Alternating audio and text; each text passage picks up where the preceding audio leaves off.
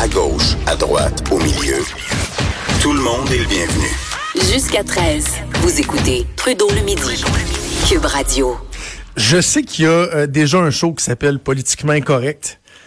Un excellent show animé par mon ami euh, Richou Martineau. Ça va être à mon tour d'être politiquement incorrect. Oui, j'appelle Richard Richou de, temps à autre. C'est comme ça entre nous. Euh, OK. Par où je prends ça?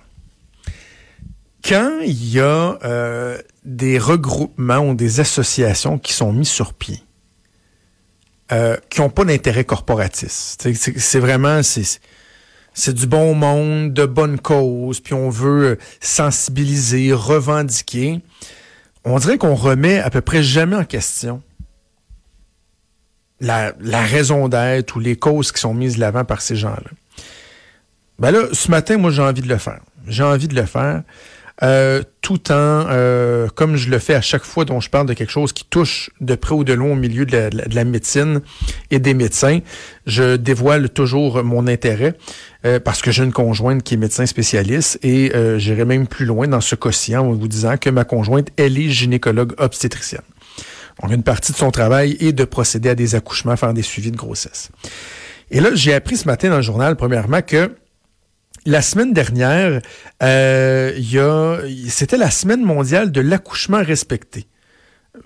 Je connaissais pas ça. Je, connaissais pas ça. Et là, on apprend ce matin même l'existence d'un regroupement qui s'appelle le regroupement euh, Naissance-Renaissance.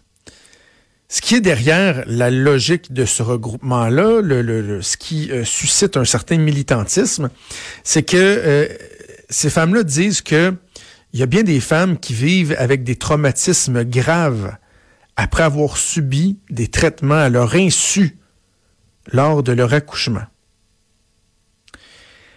Et là, ils disent, tu sais, nous, ce qu'on veut, c'est encourager les femmes à prendre parole pour dénoncer leur accouchement cauchemardesque. La personne qui est derrière ça, c'est Mme Sophie Médéry, euh, donc chargée de projet au regroupement Naissance-Renaissance, mais c'est également une accompagnatrice de naissance. Donc, c'est une sage-femme. Et il y a une certaine opposition. Ils tentent de collaborer, mais il y a quand même une certaine opposition entre les sages-femmes et les médecins spécialistes, les obstétriciennes, gynécologues ou les médecins de famille qui pratiquent des, euh, euh, accouchements.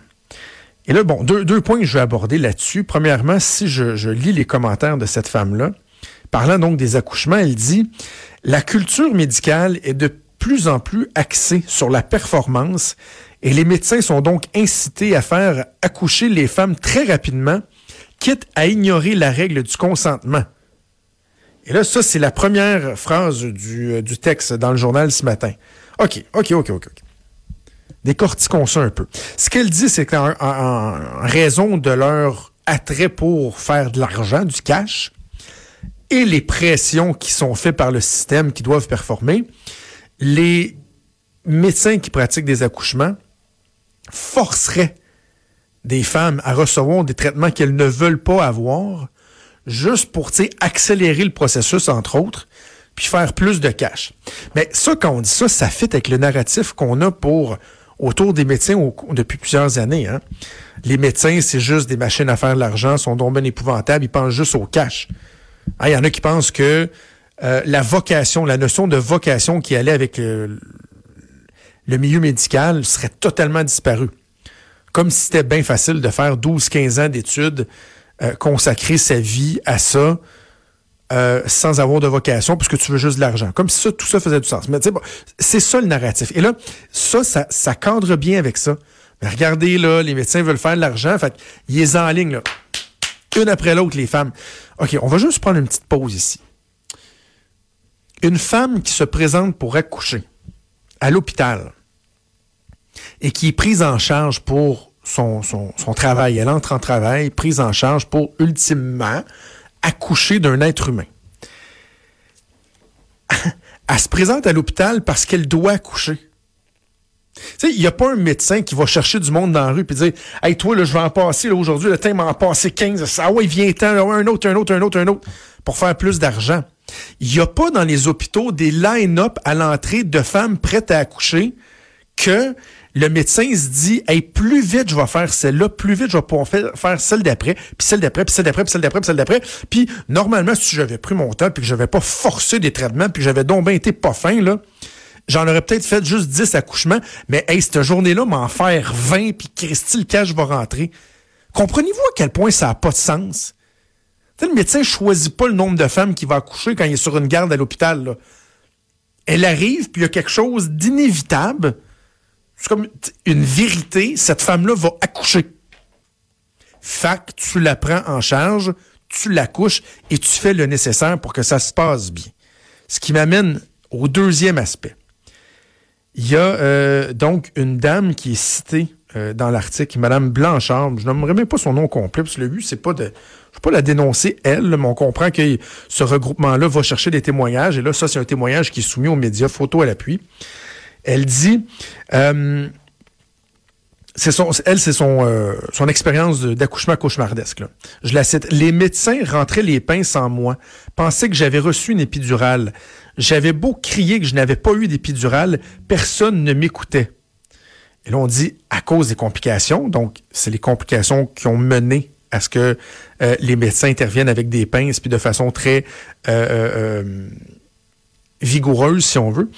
À cause des complications, la jeune femme qui attend actuellement un deuxième enfant est consciente que les médecins devaient faire vite pour sauver sa vie et celle du bébé, mais croit quand même que sa douleur aurait été moindre s'ils avaient pris le temps de l'écouter.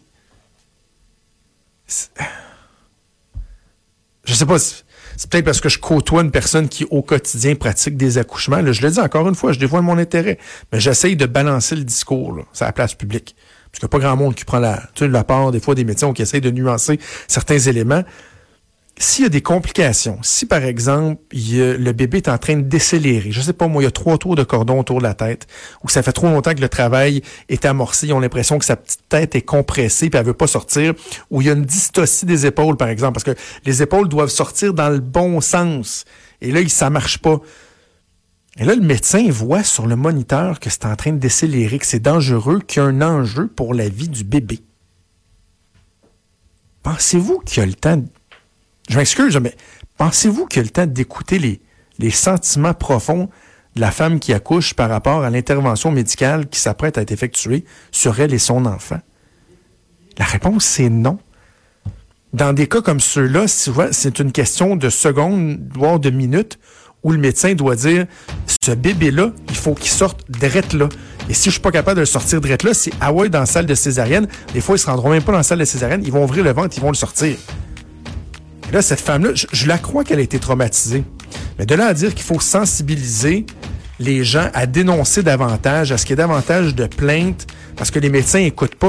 À un moment donné aussi, il faudrait nuancer les choses, il faudrait balancer le discours, parce qu'à un moment donné, on en arrive à des dérapages sur la foi de ce qui est avancé par ces groupes-là, sans jamais remettre en question le bien fondé ou la pertinence de ce qui est mis de l'avant. Et à mon sens, c'était là un exemple qui doit sans dire dénoncer, qui doit être nuancé, assurément. Alors voilà, c'est déjà tout pour nous. On va être mercredi, déjà une courte semaine de quatre jours. C'est Antoine Robitaille qui s'en vient avec ses collègues de là-haut sur la colline. Merci à Joanie, à Véronique et à Hugo pour leur coup de main pour euh, la production de cette émission. Je vous souhaite une excellente journée. On se reparle demain à midi. Ciao.